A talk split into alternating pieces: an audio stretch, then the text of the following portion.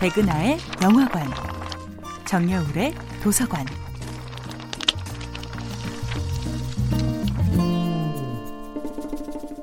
안녕하세요. 여러분들과 쉽고 재미있는 영화 이야기를 나누고 있는 배우 연구소 소장 백은하입니다. 이번 주에 만나보고 있는 영화는 리차드 링클레이터 감독, 에단 호크, 줄리 델피 주연의 18년에 걸친 러브스토리, 비포 3부작입니다.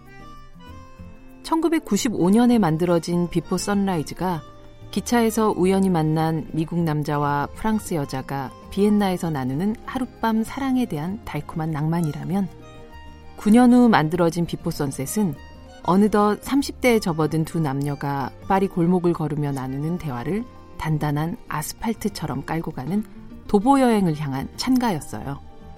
80분 길이의 영화 비포 선셋은 영화 속 시간도 러닝타임과 동일하게 흘러갑니다. 제시와 셀린느가 다시 재회한 센 강가의 고서점 섹스피어 앤 컴퍼니에서부터 동네의 카페, 기찻길을 개조한 공원, 그리고 마침내 셀린느의 아파트까지 영화는 계속 관객들과 발을 맞춰 걸어갑니다. 그리고 이 끝에는 과연 제시가 미국행 비행기에 오를 것인가 말 것인가 라는 흥미진진한 결정이 놓여져 있죠. 9년 전 그들은 서로 주소도 전화번호도 교환하지 말자고 말합니다. 어차피 한두 번 전화나 편지가 오간 후 시들어 버릴 테니 이성적인 어른답게 결정하자는 말을 덧붙여서요. 대신 서로 계속 같은 마음이라면 6개월 후 같은 장소에서 만나자는 약속을 하죠.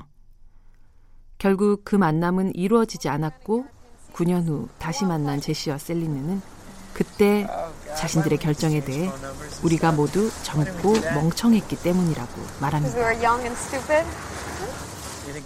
비포 선셋의 마지막 장면은 셀리느의 아파트 소파에 이 세상 누구보다 행복한 미소를 지으며 앉아 있는 제시의 모습입니다.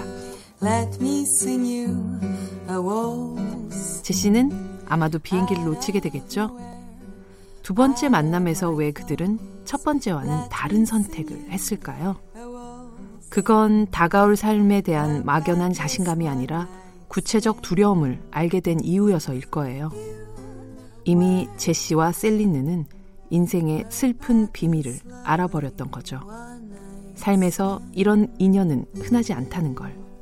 소중한 것을 잃기 전에 마음껏 눈에 담아두어야 한다는 걸 말이죠. 백은하의 영화관이었습니다.